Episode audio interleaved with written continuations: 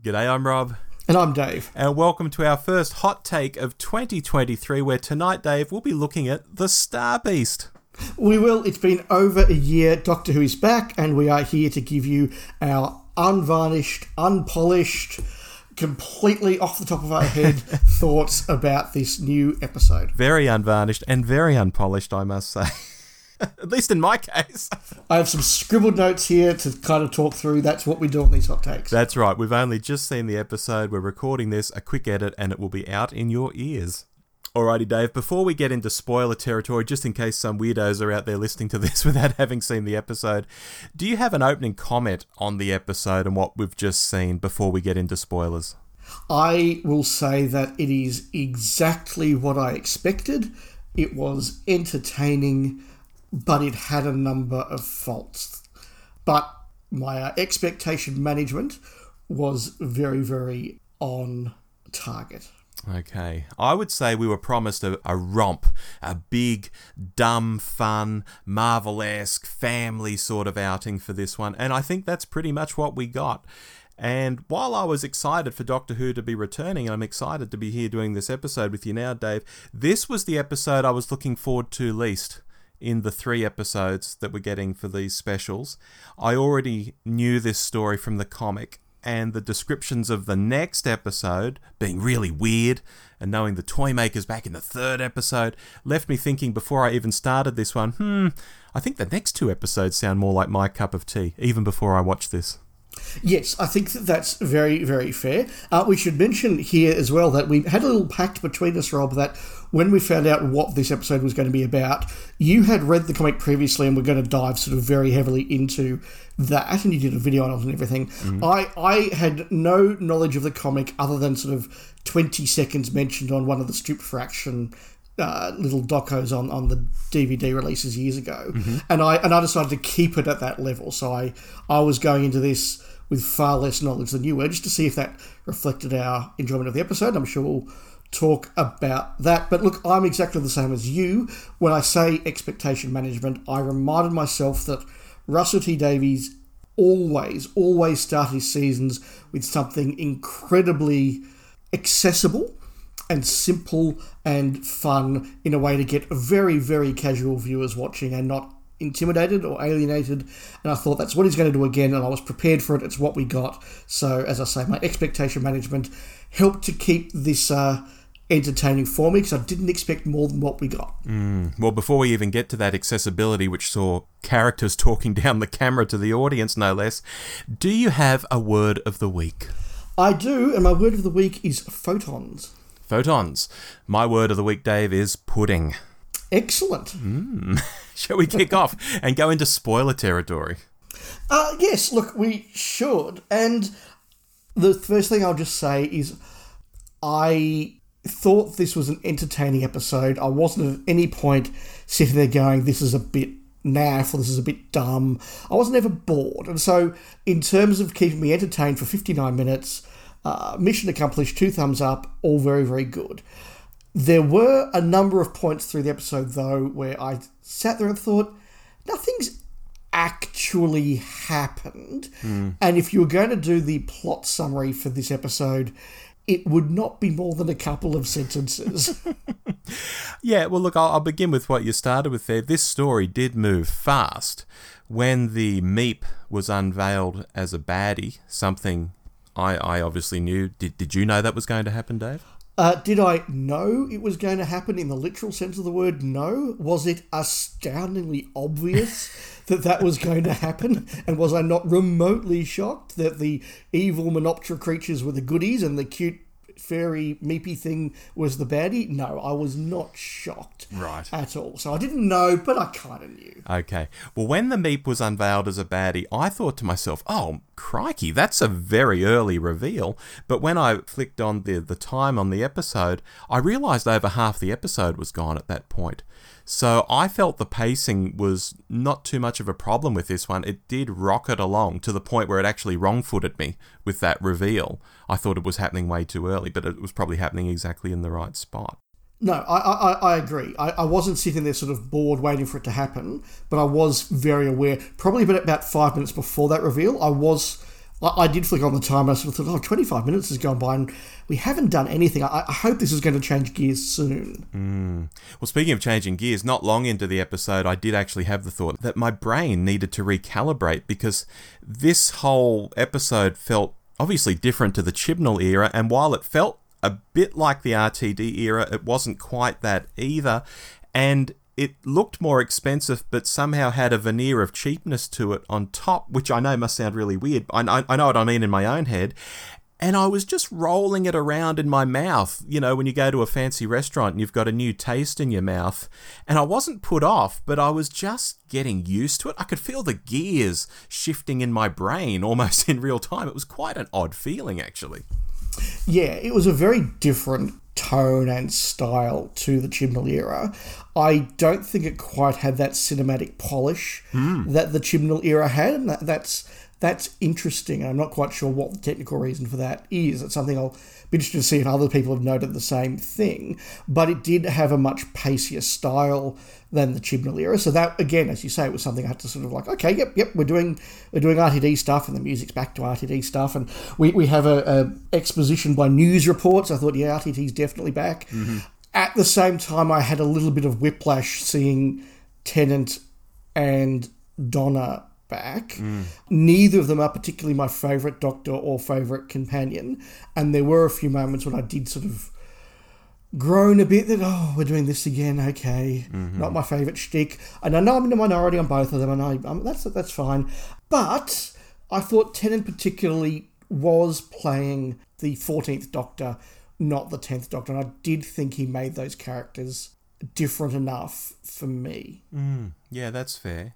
I mentioned it earlier on, so I should get back to it before I forget completely.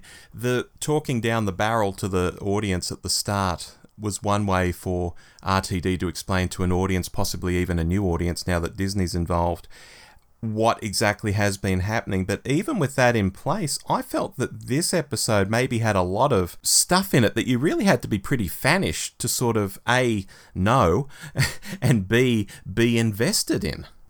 Yeah, when they did that opening narration, uh, in the back of my mind, all I could hear was, it was on the Daleks' home planet of Skaro that the Master was finally put to trial. And I just thought, oh no, we're not doing that, are we? Uh, so, so as I'm watching it, I'm having this whole little conversation in my head going, oh, we're doing narration, are we? I don't like narration. Why are they doing narration? This isn't good. And then I thought, well, is this the easiest and simplest way to just get this backstory out of the way? Hmm. Yes, it probably is. So I need to I need to excuse it, and that that probably is slightly better than sort of five minutes of as you well know conversations between you know the Doctor and Sylvia, for example. So I I forgive it, but it did cross my mind, as you said, that it wasn't a great explanation. So I don't know how a complete new audience member would have found it. And I also, therefore, am not quite sure how much a new viewer who hadn't seen or didn't remember the end of the Tennant era would have really bought into the whole, oh my god, Donna could die if the Doctor does something. I, I, I don't know whether that whole thread of the episode would have just been completely missed by people or, or whether the performances were enough for people to grab that and buy into it. Yeah, it's it's really hard for us to tell because we've known that storyline for the past decade, or actually more, probably about thirteen years now. About that, yeah. So it's really hard to judge. In, in some ways, you could say it, it undercut the, the power of that ending, where he had to erase her memory and all of that stuff. Mm, okay. There was a review, Dave, on the BBC website this past week that concluded although Doctor Who has always been progressive, this special in particular was preachy and by the end was little more than a delivery system for the message. I'm almost quoting it word for word there. And I thought, blimey, if the BBC is saying this about its own product, what's it going to be like? And yeah, it was pretty preachy in places. And I've got something to say about that, but I'll stop and give you a chance first. Uh, I can see where that review is coming from. I think that there is a sliding scale across the episode. I, I want to say that I thought Yasmin Finney did a really good job, and um, as we said when she was cast, Russell T Davies has always had a really big habit of sort of finding people in other TV shows that are popular or big at the time and putting them in. And Heartstopper is definitely a very big show at the moment, particularly I suspect with the Doctor Who audience and indeed with Doctor Who fans who have been producers on the show. Um, Yes. including one of our listeners. So, and, so I thought, you know, it was very natural and obvious for RTD to cast Yasmin in this, and I'm sure that if he can get Kit Connor, he absolutely will at some point. I thought that the scene where the schoolmates are biking down the road and calling Rose Jason, and Donna's reaction to that was a really, really good scene that I thought was an example of show don't tell. I thought that it did highlight the difficulties that trans people face in their lives in a very real human way without being preached. I thought that's that's a really, really good way to have this character and to do this. Mm-hmm. I think the scene where they did the whole pronoun thing, I got what they were doing. I think it was detracted from by the way it was written. I think that they could have, if they'd done something like, why are you assuming this thing is male? And the doctor said, yes, that's a good point. And then, you know, had a whole sort of science fictiony, spacey kind of comment about, you know, not every species has the same genders and we shouldn't assume. Like, you could have done it in a way that felt very Doctor Who but I did feel we stopped Doctor Who, had the, on a very special episode, little message of pronouns, Mm-hmm. and then got back to Doctor Who. So I, I wasn't annoyed at the fact we did it, but I was, I, I thought it was done in a clunkier way than it had to be. When we got to the third point and we got to the phrase "a male presenting Time Lord," that was that was where it crossed the line for me, and I've just gone, okay, guys, I get it. You're hmm. doing this. I get it, and and so that's why I say there was a sliding scale from me going, this is a really beautiful, effective scene that is telling a message interwoven with the story, right down to, guys, we're doing this. Have you all got it? Dave, it's like you've hacked into my computer and are looking at my notes. Oh, good. So, so I'll be very brief now with what I was going to say. Um, I think some of the messaging hit perfectly. I made the exact point here that the kids calling Rose Jason and saying, you know, give us a kiss, and Donna being defensive was a great show don't tell moment. It told us a lot in 30 seconds. You also had that all the good characters in the story, in quotation marks, are absolutely down with Rose. They love her. It's another good show don't tell moment. Forget the guys on the street. Rose is absolutely normal to them, as she should be. The meep joke with the pronouns, I, I, I absolutely get where you're coming from, but it did give the doctor the chance after the meep said something like, "My chosen pronoun is, you know, the I'm always the meep," and the doctor is like, "Oh, I do that because he is always the doctor." You know, it, that was a clever line. Yeah, that was good. I- there I was like a- that, yeah. there was the gag in there. You know, yes, it reminds us it's TV in 2023, but it, it was fine. Yeah, yeah. But then there was the overreach. It was almost descending into parody when it got to those closing bits with Donna and um, Rose being empowered, literally, and the doctor can't see the solution because he's a man. And I thought, great, let's just suggest half the audience has inferior problem solving capabilities. I mean, really? Even passed off as a gag, it was borderline. I would ask simply, would you do the same line in reverse? Yeah, yeah, yeah. Look, I, I think you and I are kind of in simpatico on that. I think there was some really good stuff in there, really good intentions, but it did probably just go a little too far at the end. Um, I think I should also mention as well, I liked the conversation between Sylvia and Donna, where Sylvia slips up and calls Rose he, and then realizes that she's done it and feels really bad about it. And I just thought that's a really good example that, you know, people try to do all the right things and say all the right things and use all the right pronouns and, and, and all the rest of that. But but occasionally, because we're human and we're fallible, and particularly if you're from an older generation who's not quite used to all this, you, mm. you occasionally make errors, and that's okay and that's forgivable as long as you try to do the right thing. You know, we shouldn't. You know, no, nobody should be cancelling Sylvia because she made a mistake. Um, whereas I think some of the extremes on you know like social media would have, and so I thought that was that was a really good balancing act as well. So uh, yeah, yeah. O- overall, I didn't have a problem, but I think it uh, yes, it did overreach by the end. Yeah. Now, Dave, we mentioned the comic strip earlier, and I'll talk a bit about that now because compared to the comic strip, this did take in a number of the key elements from the comic strip, even shoehorning in this character called Fudge, who didn't have much to do in the TV episode, but Fudge is a character in the original comic strip. Uh, so there was a nod even to Fudge. Some of the bigger changes were, though, that in the comic, that ship needed repairing. It actually does crash and needs repairs, and the general population is enslaved to fix it, not just unit soldiers enslaved to guard it, because in, in the TV version it just lands perfectly, it didn't actually crash. So there are a few changes there. There was a whole side plot in the comic where the Doctor got captured by the Wrath Warriors. They cut his stomach open, they put bombs in his stomach while he's unconscious, so he's, he's a bomb that they can explode if he gets near the Meep. That wasn't in there. And even at the end, where the Wrath Warriors say um, the Meep's off, you know, for 10,000 years in prison or whatever, in the comic strip, the Wrath Warriors say he's going to trial and they're going for the maximum penalty. So basically, the Meep is a war criminal and he's off to space Nuremberg in the strip. but that's watered down a lot in the TV version. Oh, he's just going to jail for a while.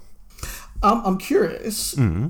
The comic was was that over a number of issues? Was it one off? How how how much was the Meep in? It's it's about six issues, if okay. I recall. Okay. So there's actually more storyline in the comic. Yeah. than, than there was in the TV show. and the Menoptera creatures were from the comic, I take it. Yes. Yes. Okay. Oh, yes, absolutely. The, the Wrath Warriors. Yeah, yes. Yeah, th- th- those things. Yeah, they were cool. I like them. Yeah. An insert I noted was the Meep leaves by saying the boss is going to be very interested in someone with two hearts. Now, in the comic strip, that isn't a thing. The Meep doesn't have a boss. You know, I think this might suggest the toy maker is somehow the Meep's quotation marks boss in this, assuming all the specials are linked somehow. Gee, so, you think? Yeah, yeah well, you know, I don't want to put the cart before the horse, but uh, uh, my my look look, my mind went instantly there. That would be a very, you know, RTD is not Moffat when it comes to arcs. Mm, and I, mm. I, suspect that that probably, you know, we don't need to reach too far to work out what that was all about. Yeah. While we're still in this territory, though, I, I'm also reminded when I was guesting on the Too Hot for TV podcast, I was talking about the comic strip of the Star Beast with Dylan about a month ago. And one of the things he was hoping for was a flashback or montage of all the Meep race going on its deadly campaign around the universe, partly because it would have looked really funny to see all these plushies on a deadly rampage. But having seen the episode now, I think it would have helped audience understanding quite a lot actually to know that this Meep is the last of a race who have actually terrorized the galaxy and are absolutely terrible without showing the crimes and spending half the ep with the Meep being super cute. I'm not sure if that came across and I'm not sure uh, it, it sort of worked that that's what the Meep really is. He's not a naughty muppet. He's a he's a he's a horrible war criminal. Did did it come across to you, Dave, that this is like space Hitler, basically? No, and that is probably my biggest issue with the episode. To start with, the Meep annoyed me a bit because it had a Dobby the elf voice, and I, I loathe Dobby the elf. And mm. one of the highlights for Harry Potter was watching him being slaughtered. So um, I know I'm in a minority there, but I can't stand Dobby, and, and the Dobby voice annoyed me.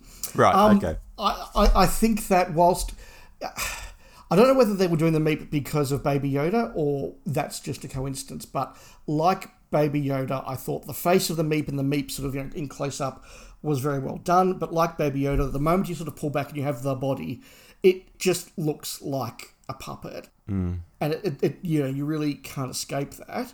But in the first half, the Meep is just being this sort of friendly, coy, Dobby like character. And I'm like, well, this is so obviously uh, a red herring and not the case. So I didn't buy it.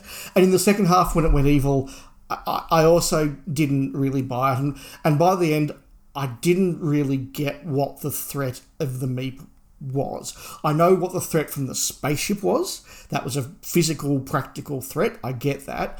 But other than having sharp teeth and being a bit of a bastard, no, I, I didn't really get what was going on. There was a kind of a line about the Meeps ate something or somebody, um, but it was delivered by the Wrath in a sort of weird alien voice, and unless you're really listening, it was hard to kind of get the the, mm-hmm. the details of that. So so no, I, I I do think the Meep didn't kind of land as a villain for me. Um, he may have, or it may have, the Meep may have landed for others. And certainly, I think for people who were fans of the comic, they would have gone, wow, it's the Meep and really bought into that. And I think that for a general audience that would just wanting to be entertained on a Saturday evening for an hour, yeah, they probably would have bought into that as well. And I think that's what RTD was going for. I think that in an episode that's fine. This is what it's there for. That's so so it worked, and I'm not begrudging it. But as a you know harder core fan who likes his Doctor Who uh, with a little more meat and a little more darkness and you know a little more gum than frock. I sort of thought, well, this is this is all nice and fuzzy, but who cares? You know, mm-hmm. if, if if the Meep's evil plan succeeds, well, what what happened? I I never really bought the Meep as a threat. Yeah.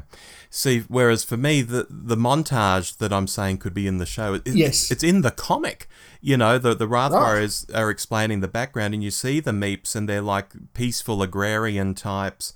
And then a, a sun or a black sun or something comes too close to their planet, and the radiation or something or rather does something drives them crazy and they all become warlike and build ships and fly off into the universe and butcher whole civilizations. And there's these pictures of, of all these cute fluffy things running around with guns you know gunning people down and all of this. And slowly they've been taken out until it's just their leader left. And the leader is the meep. And that's why they're on the run. And that's why the wrath warriors are chasing them and so on and so forth. So that's the background. It could have been done in like a 30 second montage which would have actually been very funny to see and also very explanatory, but we didn't get it. Rob, question for you as well as the Yeah. as the as the Meep expert. Yes. Um, I I've heard the phrase "beep the Meep." I- Is that something we didn't get and should have got? What what's that about? In the comic, before the Meep starts talking in English, they say beep beep and things. So this is where, because it's the Meep and it says beep, it's now beep the Meep, basically. Okay, I, I'm probably good we didn't get that. So, so, so they just haven't bothered going down that Okay, path, no, uh, we've we've lost nothing there. That's very clear. No. Bernard Cribbins and the Wolf character was mentioned in this episode, Dave, and we've seen him at table readings, or at least I've seen him in, in images at table readings for this episode. We've seen him on location, yet he ended up not being in this episode. I'm wondering what's happened there, whether they filmed some scenes with him and they didn't work, so they refilmed them, or whether that they filmed in the same location, it's just in a later story or quite how that's going to work. I think we will still see Wolf. I'm sure if they've got some of him on camera, they will use it. But it was interesting that he wasn't in this episode. I thought he would be. Oh, okay, yes, I didn't realise that, so that didn't occur to me. Uh, the most logical or likely explanation is probably that he's going to be in the third one, um, because at some point, I mean, I mean, we we know that Donna's not travelling with Ncuti, so she either like you know gets killed or returned to her home planet. And given that she's got a family and everything, we assume it'll be the latter. Hey, she married Detective Constable Danny Glaze. I didn't know that. There you go. There you go. That was that was a cool moment. I was like, "Hey, her husband's Danny Glaze, that that that guy from the Bill about twenty years ago." that, that was a cool moment. Um, yeah, sorry. Uh, yes, given I assume that Donna gets returned to her family, I assume we're going to see her family again, and on this occasion, Wilf. So probably he's in the third episode. That's my guess. Well, very nice. Uh, one more important point for me, and that is I just have to say the dagger drive was one of those concepts that looked great, and the threat mm. in this case was real, but was such a ridiculously stupid concept that my disbelief could not be suspended because the idea that you would design a drive where everywhere you land you have to destroy to take off again is just utterly absurd and ridiculous. I was just going, how does that work?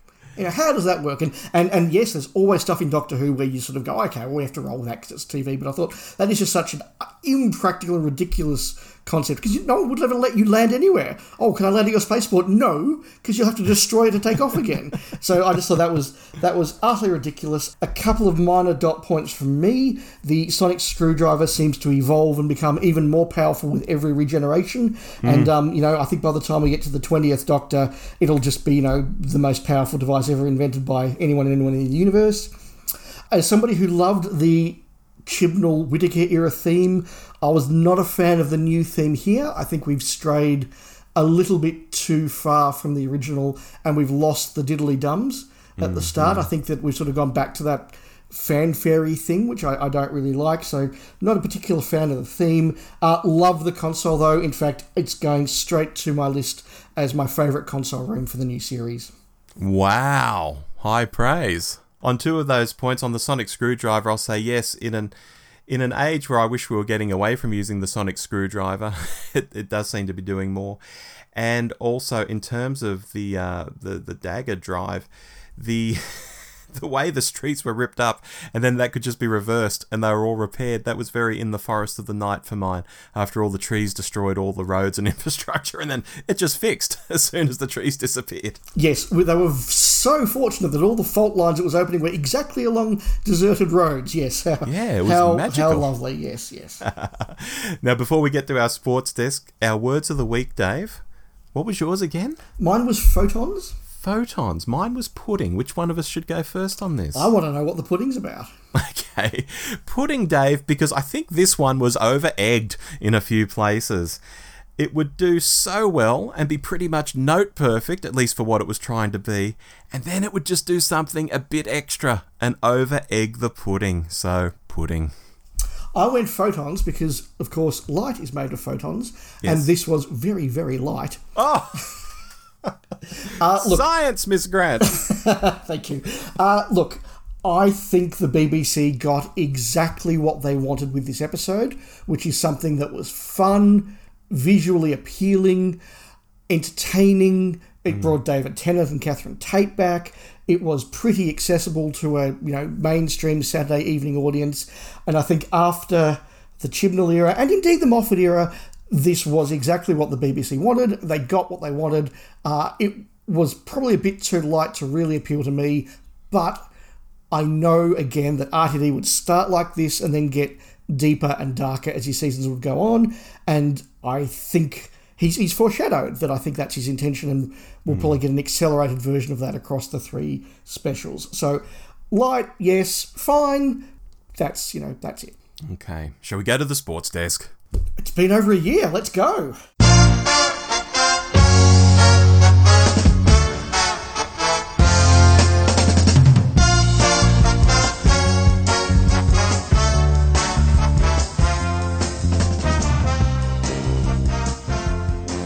Well, here we are at the Sports Desk Day. For people who have not heard a hot take before, this is where we talk about our play of the week, foul of the week, and player of the week. Dave, what was your play of the week? I thought about this and I'm giving my play of the week to the trial scene because that was literally just an exposition scene mm-hmm. where several characters sat there and explained the plot to each other. But the way it was written and the way it was performed with the wig and the trial and that sort of thing, I didn't even realize it was an exposition scene until I sat back and thought about it and was kind of thinking, what are what are my favorite scenes of the episode? So I thought that was a really clever and effective way to do it. A nice little bit of play to explain everything to the audience without just exposition. Uh, it was nicely done. And pulling out the wig, what a very Tom Baker thing to do. It, yeah, look, and, and that's the thing. Every classic fan is sit there and going, "Oh, it's, it's the Stones of Blood." Um, so yeah, look, I, I had that moment, and I think that was a, just a really clever way to do exposition whilst being kind of wacky and entertaining. It was it was clever. It was a good play. Alrighty, my play of the week, Dave, was the TARDIS reveal. I was wondering how it would be done from the sense that we knew Ncuti has a new TARDIS set. We'd seen spy images of, of it some time back. And we knew the weird crystal monstrosity of Jodie's has long been demolished. So would Tennant have any TARDIS scenes? And yep, he does. And they look great. And clearly that lighting effect that it can do will be a thing. I instantly thought disco. I thought Ncuti Gatwa is going to have a disco in here. Those lights are going to go all colourful and sw- swish about, and there'll be a disco going on. Yeah, look, that was a contender for mine as well. I assume, given the very obvious expense in studio space, this will be Ncuti's TARDIS console as well. Yeah, I'd say so. It would have to be, surely. Yeah. Rob, what was your foul of the week? Dave, I've already talked about this, so I won't go on and on. It was pushing parts of the storyline, what that BBC article called, quotation marks, the message, that were already clear and present and understood. And it was like, yeah, we're going to push this a little more because some of you might not have understood. Um, yeah, we understood. And any sort of message, I think, in any era of Doctor Who has always worked better when it's more carefully woven in. So that was my foul. Yes, that's that's very fair. And, and as we've said, they were successful in weaving it in in parts. So It's a shame they didn't stick to that. Yeah. Um, look, my foul. I think this is going to be an unpopular one and probably a very rare one, but I'm going to say the Meep because I didn't buy it. I, I didn't buy it as a real alien. I didn't buy him as a goody when he was being a goody, and I didn't really buy the threat when he was being threatening or it was being threatening. So Mm. I forgive it for an opening story, and I'm sure lots of general audience and particularly kids would have loved it. So I get it, but for me, I was kind of like, I don't care about this thing. Okay, and your player of the week, Dave. I am giving Player of the Week to director Rachel Talalay. Hmm. Now, Rachel Talalay has usually been given the big, huge finales to do and has done really good work with that and been noted before.